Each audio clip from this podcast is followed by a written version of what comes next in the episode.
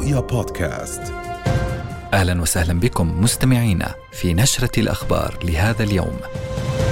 إنها السابعة والنصف من رؤيا حياكم الله وهذه نشرة إخبارية مفصلة والبداية من أبرز العناوين. تهديد مصيري الأمن ينشر تفاصيل مطلوبين خطرين بقضايا مخدرات. تكثيف دولي جهود متسارعة لهدنة في غزة وحماس تضع شروطها. ونتابع. نزف غزة 210 شهداء و386 جريحا خلال 24 ساعة. طلاب في العراء الحرب تجتاح الفصول الدراسية في فلسطين.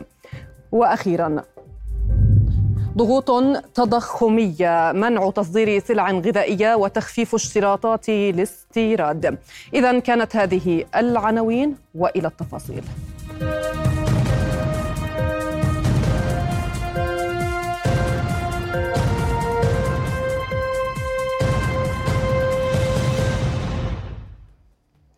أهلا بكم. أصدرت مديرية الأمن العام وبالتنسيق مع نيابة محكمة أمن الدولة بيانا نشرت خلاله صور وتفاصيل أخطر المطلوبين بقضايا المخدرات ممن يرتبطون بعصابات دولية وإقليمية لتهريب المخدرات. وأكدت مديرية الأمن العام أن كافة المطلوبين ممن نشرت صورهم وتفاصيلهم ونشاطاتهم الجرمية يتوارون عن الأنظار في مناطق حدودية صحراوية. ويشكلون تهديدا للأمن الوطني والإقليمي ولسلامة المجتمع وأمنه. هذا وحذرت مديرية الأمن العام من التعامل مع أولئك المطلوبين الخطرين أو التستر عليهم وإيوائهم داعية الجميع إلى التعاون مع الجهات الأمنية والإبلاغ عن أي معلومات عنهم وعن نشاطاتهم الجرمية. وتاليا أسماء وصور وتفاصيل ثمانية مطلوبين الأشد خطرا والأكثر نشاطا جرميا. وكانت مديرية الأمن العام شنت أواخر الشهر الماضي حملة أمنية واسعة في لواء الرويشد المحادد لسوريا والعراق والسعودية لمطاردة من وصفتهم بمهربي مخدرات وتجارها ينخرطون ضمن عصابات إجرامية داخل المملكة وخارجها. هذا وأسفر التعقب والدهم عن اعتقال 33 متهما بتهريب المخدرات والاتجار بها أربعة منهم مصنفون ضمن جداول الخطر العابر للحدود وفق بيان أمني. وأكد هذا البيان ضبط أسلحة ومخدرات بحوزة المعتقلين. وجاءت تلك العملية بعد أسبوع على إعلان الجيش العربي شنه غارات ضد تنظيمات مسلحة وحلقات تهريب في جنوب سوريا بالتزامن مع إحباط محاولات تهريب أسلحة ومخدرات ونتج عن تلك العملية اعتقال تسعة مهربين وضبط كميات كبيرة من الأسلحة والصواريخ والمتفجرات بحسب بيان عسكري آنذاك.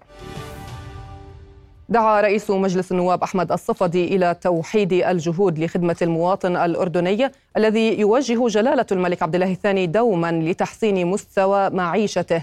وإلى العمل بحالة من التفاؤل نحو الإنجاز. مشيرا إلى أن التشاؤم والأيادي المرتجفة لا تبني الأوطان. وأضاف أيضا في مستهل جلسة النواب اليوم أن الأردن عصي بوجه الطامعين سد منيع لا تنال منه مخططات الواهمين قوي الإرادة مستقل القرار ثابت المبادئ عون لأشقائه ما تبدل رغم تعاظم التحديات. لقد برهن الأردن أنه عصي بوجه الطامعين سدا منيعا لا تنال منه مخططات الواهمين قوي الإرادة مستقل القرار ثابت المبادئ عونا لأشقائه ما تبدل رغم تعاظم التحديات. فكان وما زال منذ بدايته يسطر معنى الثبات متجاوزا كل المحن أكثر قوة وأكثر صلابة مستقرا آمنا. نزداد فيه فخرا وعزة ومنعا.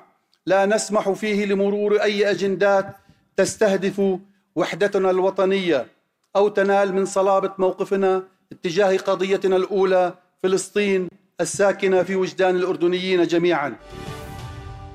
تدخل سافر في شؤون الشعب الفلسطيني وتصريحات مستهجنة ومرفوضة.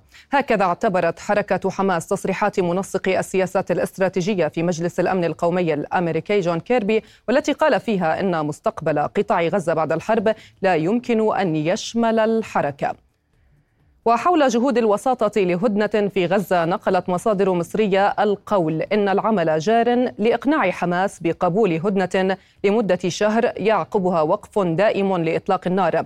لكن المصادر قالت إن حماس تطالب بضمانات لتنفيذ المرحلة الثانية من الاتفاق من أجل الموافقة على الهدنة الأولية. وقال مسؤول كبير في حماس إن أحد العروض التي قدمتها إسرائيل هو إنهاء الحرب إذا أخرجت حماس ستة من كبار القادة من غزة. لكنه أضاف أن حماس ترفض قطعا هذا الاقتراح. وعلى ضوء اتصالات بشأن صفقة تبادل أسرى جديدة مع حركة حماس ذكرت القناة الثالثة عشرة الإسرائيلية أن مجلسي الحرب والوزراء الإسرائيليين سيجتمعان غدا. الخميس. هذا ويأتي ذلك فيما تتحدث تقارير عن تجدد الاتصالات بشأن قضية الاسرى تزامنا مع ما نقلته وكالة رويترز عن مصادر أن هناك جهود وساطة مكثفة من أجل التوصل إلى اتفاق على مراحل يفضي إلى تبادل الاسرى بين المقاومة والاحتلال الإسرائيلي ووقف إطلاق النار في قطاع غزة. ويتزايد الحديث في الأوساط عن هدنة مرتقبة في القطاع. مقترحات تطفو على سطحها أزمة الضمانات ومطالب الإبعاد. فما هو الثمن وما هي الشروط الموضوعة على الطاولة؟ ومن سيقود الوساطة؟ هدنة جديدة على الطاولة. على ماذا يتم الاتفاق؟ مفاوضات جارية بين حركة حماس وحكومة الاحتلال للتوصل لاتفاق هدنة جديدة. عبر الوسطاء قطر الولايات المتحدة ومصر. يتضمن وقفا لإطلاق النار لمدة شهر. تتم خلاله مبادلة تدريجية لفئات معينة من الأسرى الفلسطينيين بآخرين صهاينة. بدءا بالمدنيين ثم الجنود وإدخال المزيد من المساعدات لغزة. بنود تعكس تحولا في موقف الطرفين بعد أن كانت حماس ترفض الحديث بأي مفاوضات لا تتضمن وقفا تاما ونهائيا لإطلاق النار. فيما يعارض نتنياهو ومستويات سياسية في حكومة الاحتلال ذلك تماما. وهذا ما يعطل إتمام المرحلة الثانية من الهدنة التي يجري التفاوض حولها. وكانت حماس في بداية المفاوضات طالبت بعدة أشهر من وقف إطلاق النار جرى تقليصها لثلاثين يوما ولكنها ترفض المضي قدما في الهدنة حتى يتم التوصل لتفاهمات ثابتة لوقف مستقبلي دائم لإطلاق النار إضافة إلى أنها تطالب بضمانات من أجل الموافقة على التهدئة الأولية. حكومة الاحتلال كانت قد قدمت عرضا سابقا يتضمن إنهاء الحرب إذا وافقت حماس على إبعاد ستة من كبار قادة المقاومة من غزة تتهمهم بمسؤوليتهم عن التخطيط لطوفان الأقصى من بينهم يحيى السنوار ومحمد الضيف. إلا أن نتنياهو يستمر في تكرار مصطلح الانتصار الكامل في تصريحاته شرطا لإنهاء الحرب رغم ما يتعرض له من ضغوط للتوصل لاتفاق خاصة من عائلات قرابة 130 محتجزا تحتفظ بهم المقاومة في غزة. من رام الله المحتلة أسيل سليمان رؤيا وإلى آخر التطورات الميدانية حيث عزلت قوات الاحتلال مستشفيات خان يونس جنوب القطاع كما ارتكبت مجازر وجرائم إبادة جماعية غرب المحافظة. هذا وقال المتحدث باسم وزارة الصحة دكتور أشرف القدرة إن مئات الإصابات والمرضى وحالات الولادة تواجه مضاعفات خطيرة جراء حصار الاحتلال لمجمع ناصر الطبي. إلى ذلك قال الهلال الأحمر الفلسطيني إن قوات الاحتلال تحاصر طواقمه الطبية داخل مبنى الجمعية ومستشفى الأمل في خان يونس وتفرض منعا للتجوال في المنطقة. هذا واستهدفت مدفعية الاحتلال اليوم مركزا للنازحين في مدينة خان يونس يضم آلاف المدنيين. وبحسب الوزارة فإن الاحتلال ارتكب 24 مجزرة خلال ال 24 ساعة الماضية بمعدل مجزرة في كل ساعة. راح ضحيتها 210 شهداء و386 مصابا. وتواصل المقاومة التصدي لجرائم الاحتلال حيث قالت كتائب القسام الجناح العسكري لحركة حماس إنها استهدفت دبابة وجرافتين إسرائيليتين بقذائف الياسين 105 غرب مدينة خان يونس جنوب قطاع غزة. من جانبها أعلنت سرايا القدس الجناح العسكري لحركة الجهاد قصفها تجمعا لجنود وآليات الاحتلال بقذائف الهاون عيار 60 في محور التقدم غرب خان يونس جنوب قطاع غزة. كما أعلنت السرايا استهداف دبابة إسرائيلية في محور التقدم الغربي بخان يونس جنوبي قطاع غزة في عملية مشتركة مع كتائب القسام. إلى ذلك قال جيش الاحتلال إن عدد الضباط والجنود المصابين منذ بداية الهجوم البري على قطاع غزة وصل إلى 1250 مصابا وإن 406 ضباط وجنود ما زالوا يخضعون للعلاج بعد إصابتهم في المعارك 40 منهم في حالة خطيرة. إذا للوقوف على آخر التطورات في قطاع غزة ينضم إلينا من هناك مراسل رؤيا غازي العلول. أهلا بك غازي معنا. إذا غازي أين تتواجد أنت تحديدا الآن في جنوب قطاع غزة؟ وما هي آخر التطورات الميدانية؟ نعم الخير إخلاص. مدينة خان يونس تشهد استمرارا للعملية العسكرية البرية التي تحاصر هذه المدينة من عدة جهات خاصة الغربية منها في ضوء ما أعلنته صحيفة هارتس قبل أيام عن بدء عملية عسكرية في المناطق الغربية من مدينة خان يونس. هذه المناطق غالبيتها مناطق كانت تعتبر آمنة بالنظر إلى أنها منطقة المواصي التي دعت فيها المواطنين لضرورة النزوح إليها في بادئ هذه الحرب. بالتالي عمليا هذه المنطقة تشهد استمرارا للقصف تشهد استمرارا للاشتباكات بين المقاومة وجيش الاحتلال. أيضا هذه الاشتباكات اقتربت جدا والقصف اقترب جدا من مجمع ناصر الطبي. نتحدث عن فقط 500 متر آه، في محيط هذه المستشفى يهدد آه، الثاني أكبر المستشفيات في قطاع غزة ويهدد عدد كبير من المصابين والمرضى الذين يتواجدون تأخذ اشكالا واسعة في طبيعة القصف في طبيعة الاستهدافات التي آه، يعني كما رصدنا خلال الأيام الماضية. واليوم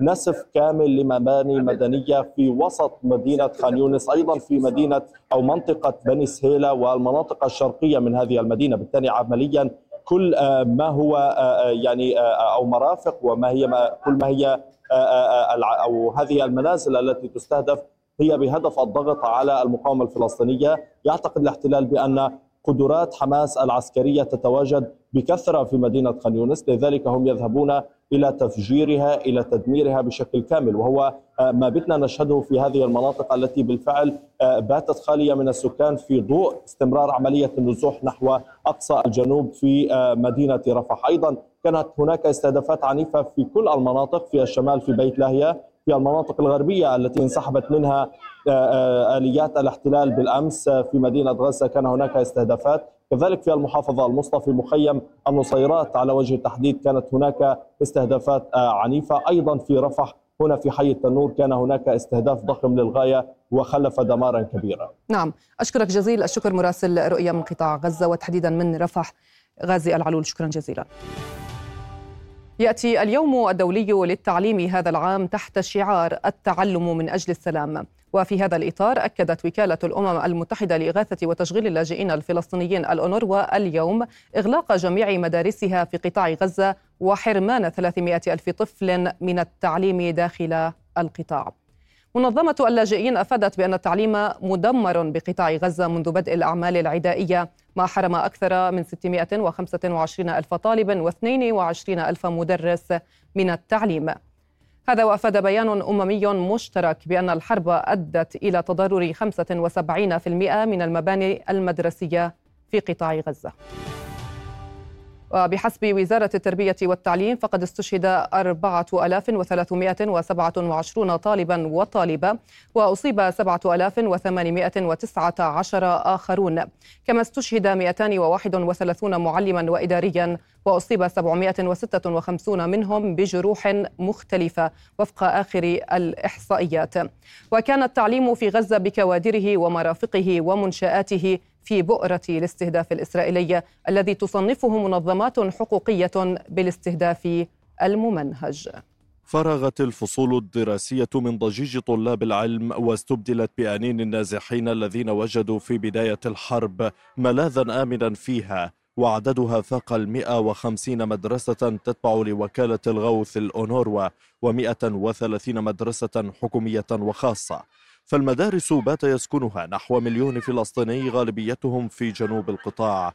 جلهم من الأطفال المتفوقين الذين اضطرتهم الحرب للخروج نحو الطرقات بدل مقاعد الدراسة لكسب الرزق. إحنا نفسي أروح على المدرسة اشتقت للمدرسة اشتقت لأبلتي اشتقت للمدرسة كلها. يعني نفسنا نروح على المدرسة تخلص الحرب تصير هدنة كبيرة. ونقرأ زي ما كان الحرب كان هدنة زي مرة هديك ما يقرب من 650 ألف طالب وطالبة لم يتلقوا أي مادة تعليمية منذ السابع من أكتوبر وكلهم باتوا نماذج للتشرد وغالبيتهم يتعرضون للعنف بسبب الحرب. أنا قاعد وببيع ونفسنا نرجع للمدارس وأبويا راجل كبير وبدنا نساعد ونجيب حاجات للدار ضرورية. ونفسنا نرجع للمدارس الخشية الأكبر تتلخص في كثير من المعلمين الذين يرون أنه حتى ولو تم الاتفاق على وقف إطلاق النار فإن العودة إلى الحياة الطبيعية في غزة ستستغرق وقتا طويلا ومنها قطاع التعليم سيما وأن المدارس ومراكز الإيواء لن تخلو من النازحين بسبب عدم وجود أي منازل لهم. غازي العلول رؤيا قطاع غزة. وفي الضفة الغربية المحتلة يتواصل استهداف التعليم لتسجل الأرقام بيانات صادمة حول وحشية الاحتلال بحق الطلبة والمعلمين والمدارس. حملت حركة حماس الاحتلال المسؤولية عن تداعيات إعادة اعتقاله للفتى يوسف عبد الله الخطيب المفرج عنه ضمن صفقة التبادل الأخيرة والتي جرت في تشرين الثاني الماضي بوساطة قطرية مصرية. الخطيب كان رهن الاعتقال الإداري لمدة ثلاثة أشهر من أصل ستة وهي مدة الأمر الإداري الصادر بحقه قبل الإفراج عنه في دفعات التبادل في تاريخ السابع والعشرين من نوفمبر 2023 لم يمضي على تحرر الفتى يوسف الخطيب من مدينة أريحة سوى بضعة أسابيع ضمن صفقة تبادل الأسرى الأخيرة التي جرت أواخر تشرين الثاني المنصرم حتى أعاد الاحتلال اعتقاله بالأمس. بعدما تم استدعائه من قبل مخابرات الاحتلال والضغط عليه لتسليم نفسه. ليكون بذلك أول حالة يعاد اعتقالها بين الأطفال المفرج عنهم.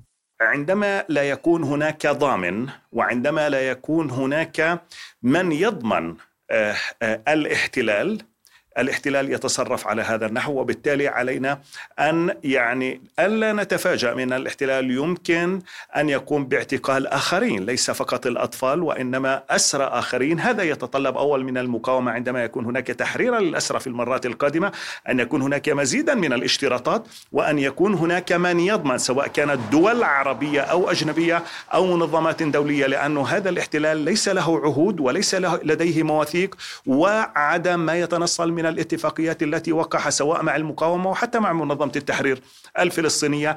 أما وفي ظل تغيب المحاسبة والمساءلة يمضي الاحتلال بجرائمه بحق كافة الأسرى والمعتقلين في سجون الاحتلال. فلا يخرج أي أسير في الأيام الأخيرة إلا وآثار التعذيب ظاهرة على جسده. ورغم ذلك يواصل الاحتلال حرمان الأسرى من أبسط الحقوق الإنسانية. الشهادات الحية والمشروعة بالقسم التي يتحدث بها الأسرى عما يجري بسجون الاحتلال والمعتقلات كارثية. هذا يستدعي حقيقة أن يكون هناك تحركا جديا من الصليب الأحمر الدولي وأن يكون هناك تحركا أيضا من الأمم المتحدة وأن تفتح السجون أمام يعني المنظمات الدولية للاطلاع عن كثب عما يجري في السجون، هذه سياسة إسرائيلية ممنهجة ومهم هنا الإشارة بأن الاحتلال لا يطبق اتفاقية جنيف لا الثالثة ولا الرابعة.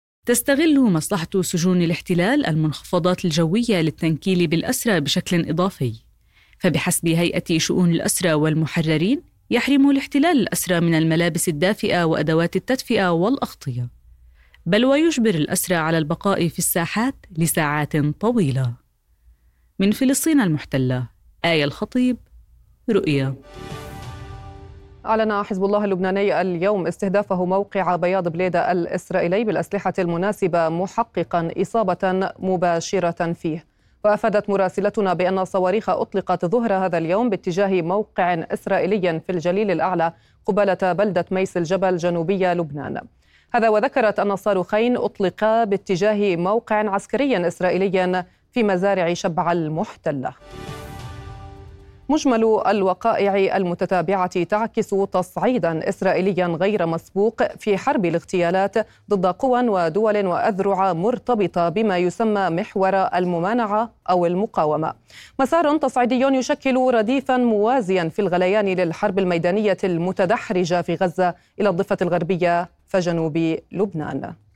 احتمالات استدراج الاحتلال لمناخات حرب واسعة على لبنان لم تصل مستوى الخطورة التي انزلقت إليه خلال الأيام الماضية من خلال التصعيد المخيف لحرب اغتيالات باتت تشنها إسرائيل يوميا في كل الاتجاهات ولا سيما في استهداف كوادر قتالية ونظامية وميدانية لحزب الله في الجنوب.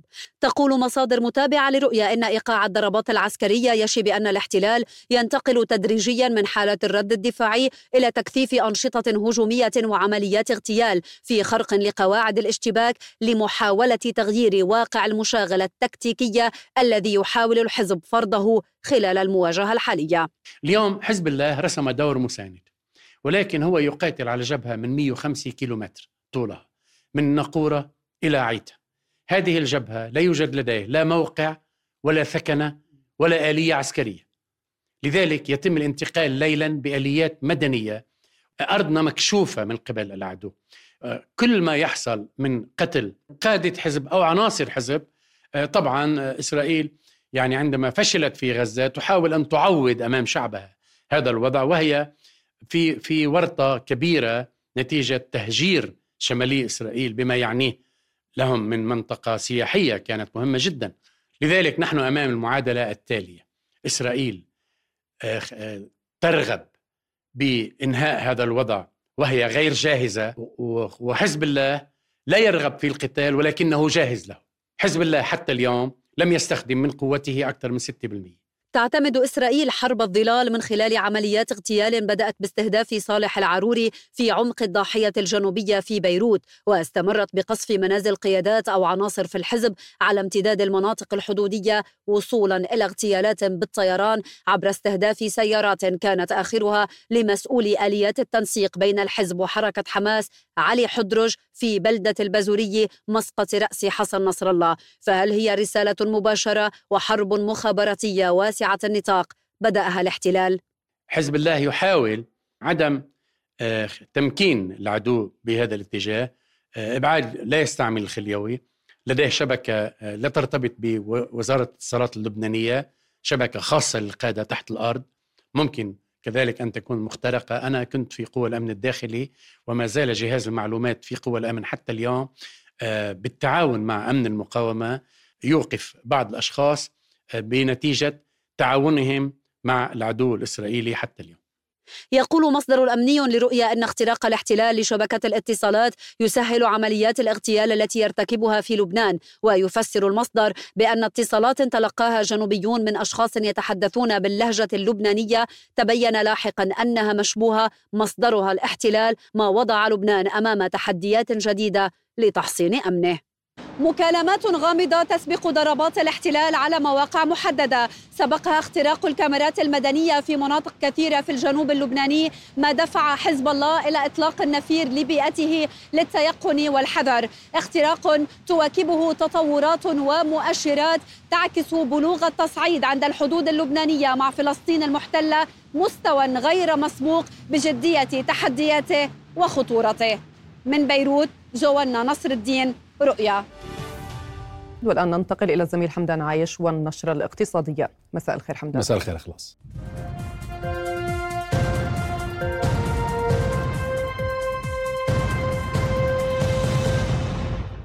أهلا بكم. قال وزير الطاقة والثروة المعدنية صالح الخرابشي إن الوزارة تتعامل مع إحدى الشركات الكبرى في قطاع النفط لمساعدتها في عمليات استكشاف في حقل حمزة شرقي منطقة الأزرق. وكان مصدر مطلع أبلغ رؤية باستقطاب شركة خليجية إلى حقل حمزة بشكل طوعي لحفر آبار للتنقيب عن النفط لكن دون أي التزامات قانونية أو إبرام اتفاقيات تؤطر عملها في الأردن. الوزير ردا على استفسارات رؤيا قال إن الشركة تعمل في الأردن منذ شهرين وتساعد من خلال حفارة لاستكشاف آبار نفط في حقل حمزة الواعد. وتوقع استمرار التعاون معها لفترة أطول. لكنه أوضح أنه لا يوجد حديث مع الشركة حاليا عن خطة لتوقيع اتفاقيات في إطار التنقيب عن النفط. وكان حقل حمزة اكتشف في عام 1984 وشهد حفر 17 بئرا ليصل الإنتاج الأقصى آنذاك إلى 500 برميل يوميا قبل أن يتراجع تدريجيا إلى خمسة براميل يوميا. وصولا إلى وقف الإنتاج وعمليات الصيانة بالحقل في عام 1989 قدمت اللجنة المالية النيابية 34 توصية للحكومة بشأن مشروع قانون الموازنة العامة للعام الحالي خلال اجتماع لمجلس النواب اليوم. اللجنة في تقريرها الذي تلاه النائب علي الطراونة قالت إن ارتفاع أجور الشحن وانعكاسها على أسعار السلع سيشكل ضغطا على معدل التضخم المستهدف البالغ 2.7% ودعت الحكومة إلى ضرورة اتخاذ إجراءات عملية للحيلولة دون تراجع القوى الشرائية للمواطنين. ومن هذه التوصيات تحييد مستوى أسعار المشتقات النفطية في حال ارتفاع الأسعار عن مستويات العام الماضي. وإعادة دراسة قانون المالكين والمستأجرين بما يحدد نسب ارتفاع الإيجارات بالإضافة إلى دراسة أثر الضريبة غير المباشرة على نمو الاستهلاك. كما أوصت اللجنة إعادة النظر بكافة تعاقدات توليد الطاقة الكهربائية والتوسع في إبراز المناطق السياحية وإعادة النظر في نظام صندوق دعم الطالب لتوجيه الدعم للطالب الفقير وتخصيص 72 مليون دينار في مؤسسة الإقراض الزراعي لمنح قروض بدون فوائد للمزارعين.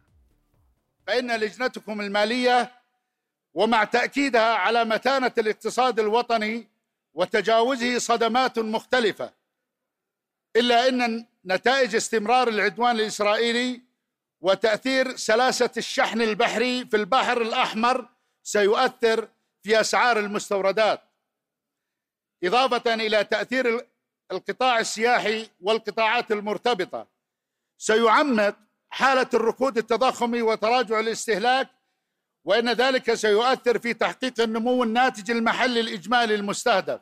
إلا أن اللجنة المالية تجد أن الظروف التي بينت بنيت على أساسه السياسة المالية والنقدية عند إعداد مشروع قانون الموازنة العامة وإلقاء خطب الموازنة قد اختلف وتوجب اتخاذ خطوات عملية منها تحييد ارتفاع كلف الشحن في معادلة الرسوم الجمركية والضريبية العامة على المبيعات وعلى السلع المستوردة. تحييد مستوى أسعار المشتقات النفطية في حال ارتفاع متوسط أسعارها عن سنة 2023 ضمن معادلة تسعيرة المشتقات النفطية. قرر وزير الصناعة والتجارة والتموين يوسف الشمالي منع تصدير سلع غذائية أساسية مثل السكر والأرز والزيوت النباتية للمحافظة على المخزون والتحوط على الكميات اللازمة للسوق المحلية. كما أوقف العمل ببعض الاشتراطات الإجرائية لاستيراد سلع غذائية لديمومتها في السوق المحلية مثل اللحوم وأوعز بتكثيف وتعزيز الرقابة على الأسواق ورصد الأسعار واستخدام الصلاحيات القانونية لمنع المغالاة. وتأتي هذه القرارات ضمن الإجراءات التي أعلنت عنها الحكومة للتعامل مع الضغوط التضخمية المحتملة لعدوان كيان الاحتلال على قطاع غزة واضطرابات البحر الأحمر وباب المندب وشملت القرارات وضع سقوف لأسعار الحاويات وإتاحة المجال للقطاع الخاص لتخزين السلع الغذائية لدى شركة الصوامع بأسعار التكلفة وتمكين الإجراءات الحكومية للمؤسستين الاستهلاكيتين من تعزيز المخزون الغذائي وتثبيت أسعارها لنهاية رمضان المبارك. أكد رئيس هيئة الأوراق المالية الدكتور عادل بينو تأثر السوق المالية بعدوان الاحتلال على قطاع غزة وهذا يستدعي توفير الدعم للشركات وتطوير عملها خصوصا مع زيادة الإقبال على المنتج المحلي. وكشف عن خطة لتطوير أداء السوق المالية وجذب المستثمرين الأجانب التي تشكل استثماراتهم 48% من إجمالي الاستثمارات في بورصة عمان. وفي هذا الإطار أعلن عن قرب بدء تشغيل نظام إلكتروني للرقابة على التداول لتعزيز الثقة بالسوق المالية وحماية المستثمرين بكلفة مليون ومئتين وستين ألف دينار. ويبلغ قيمة الأوراق المالية المدرجة في السوق المحلية قرابة 20 مليار دينار فيما يبلغ عدد الشركات المدرجة في سوق عمان المالية 100 170 شركة. بأرقام اليوم الاستثمار الأجنبي آه، يعادل تقريبا نصف الاستثمار الموجود في الأوراق المالية في بورصة عمان هو عبارة عن استثمار أجنبي. آه، جنسياتهم آه، بالغالب هي جنسيات عربية. ما يقارب 48% من الأوراق المالية هي مملوكة لجنسيات عربية. فبالتالي الاستثمار الأجنبي هو داعم ورافد مهم للشركات المدرجة في سوق عمان المالي. هذا النظام هدفه هو الرقابة على التداول آه، والتأكد أنه آه، التغير وأسعار الأسهم المدرجة في سوق عمان المالي آه، تعكس قيمها الحقيقية وتمنع أي إمكانيات للتلاعب في الأسعار في سوق عمان المالي. نتوقع إن شاء الله خلال الأشهر القادمة أن يتم الانتهاء من هذا المشروع. ويكون هذا يعني أيضا هو يعني سبب أساسي ورئيسي لأنه الشركات والمستثمرين يتوجهوا إلى هذا السوق. لأنه يكون ساعتها مضمون إنه بيتم في هنالك ضمانات إضافية لحماية المستثمرين. كمان مرة ليس فقط المستثمر المحلي وإنما المستثمر الأجنبي. أعلنت شركة قطر للطاقة أن الهجمات في منطقة البحر الأحمر قد تؤثر على جدولة شحنات الغاز الطبيعي المسال على عكس الإنتاج الذي طمأنت أنه مستمر دون انقطاع. وتشكل الدول الآسيوية الصين واليابان وكوريا الجنوبية في المقدمة السوق الرئيسية للغاز القطري إضافة إلى الدول الأوروبية التي تهافتت عليه مع بدء الحرب الروسية على أوكرانيا منذ نحو عامين. وقالت الشركة المملوكة للدولة إن تطورات منطقة البحر الأحمر أثرت على جدولة بعض شحنات الغاز الطبيعي المسال من قطر لأنها تسلك طرقا بديلة. إلى هنا نصل لنهاية أخبار الاقتصاد. عودة إليك إخلاص. شكرا حمدان.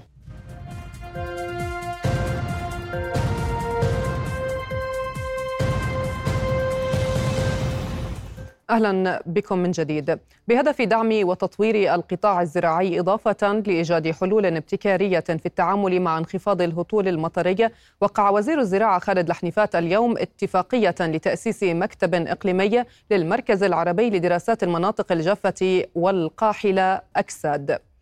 وأكد الحنفات أن وجود مكتب إقليمي لأكساد في الأردن يشكل إضافة مهمة لدعم وتطوير القطاع الزراعي إضافة لإيجاد مشاريع تدعم التعامل مع المياه وزيادة الرقعة الخضراء والثروة الحيوانية. وقال الدكتور نصر الدين عبيد مدير عام أكساد إن الأردن من أوائل الدول العربية الموقعة على اتفاقية إنشاء أكساد والمؤسسة لها.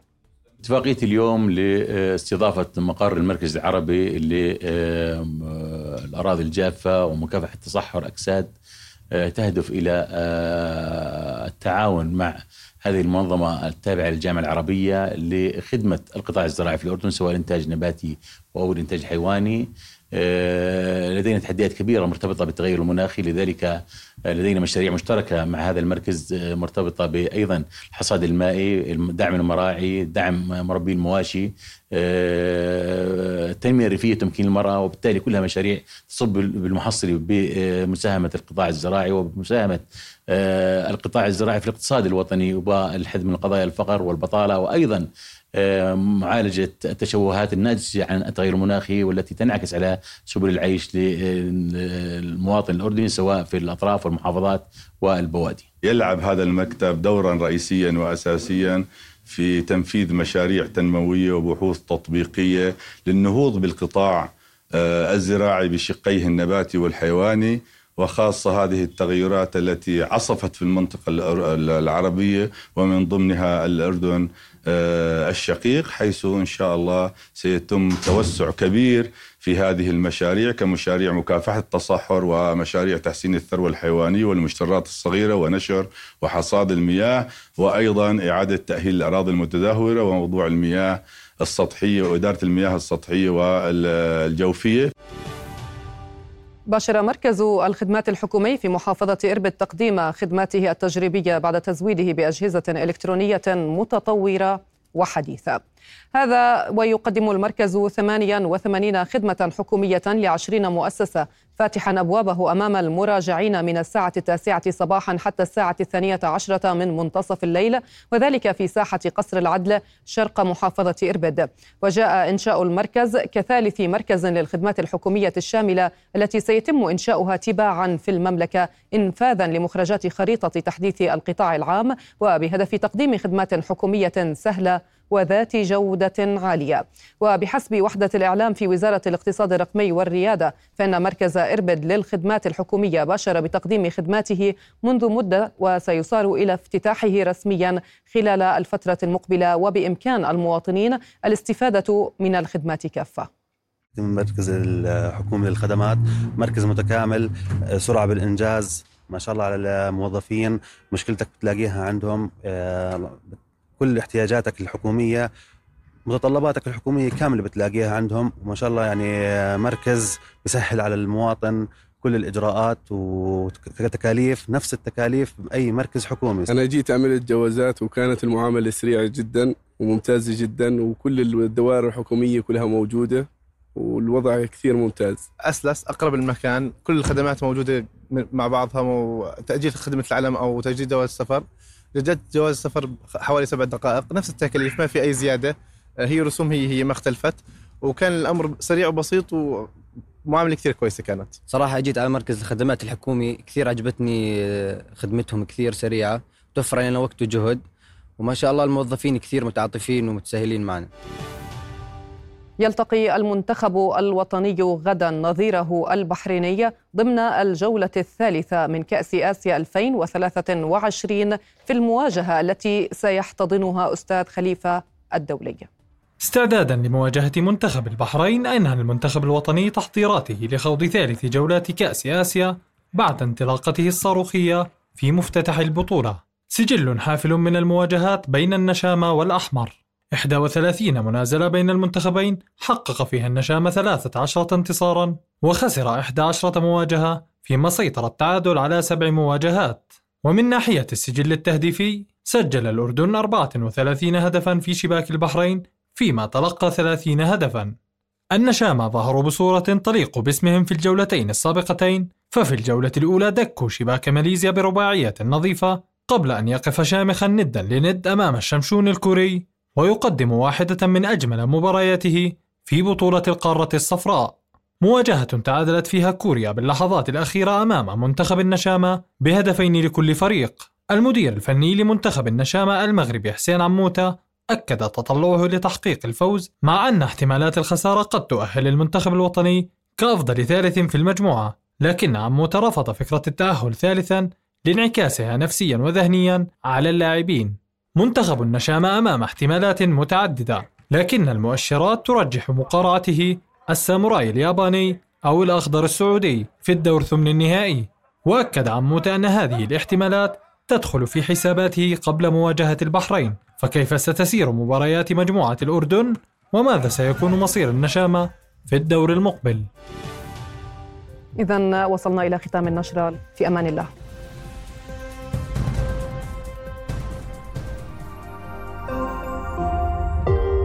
رؤيا بودكاست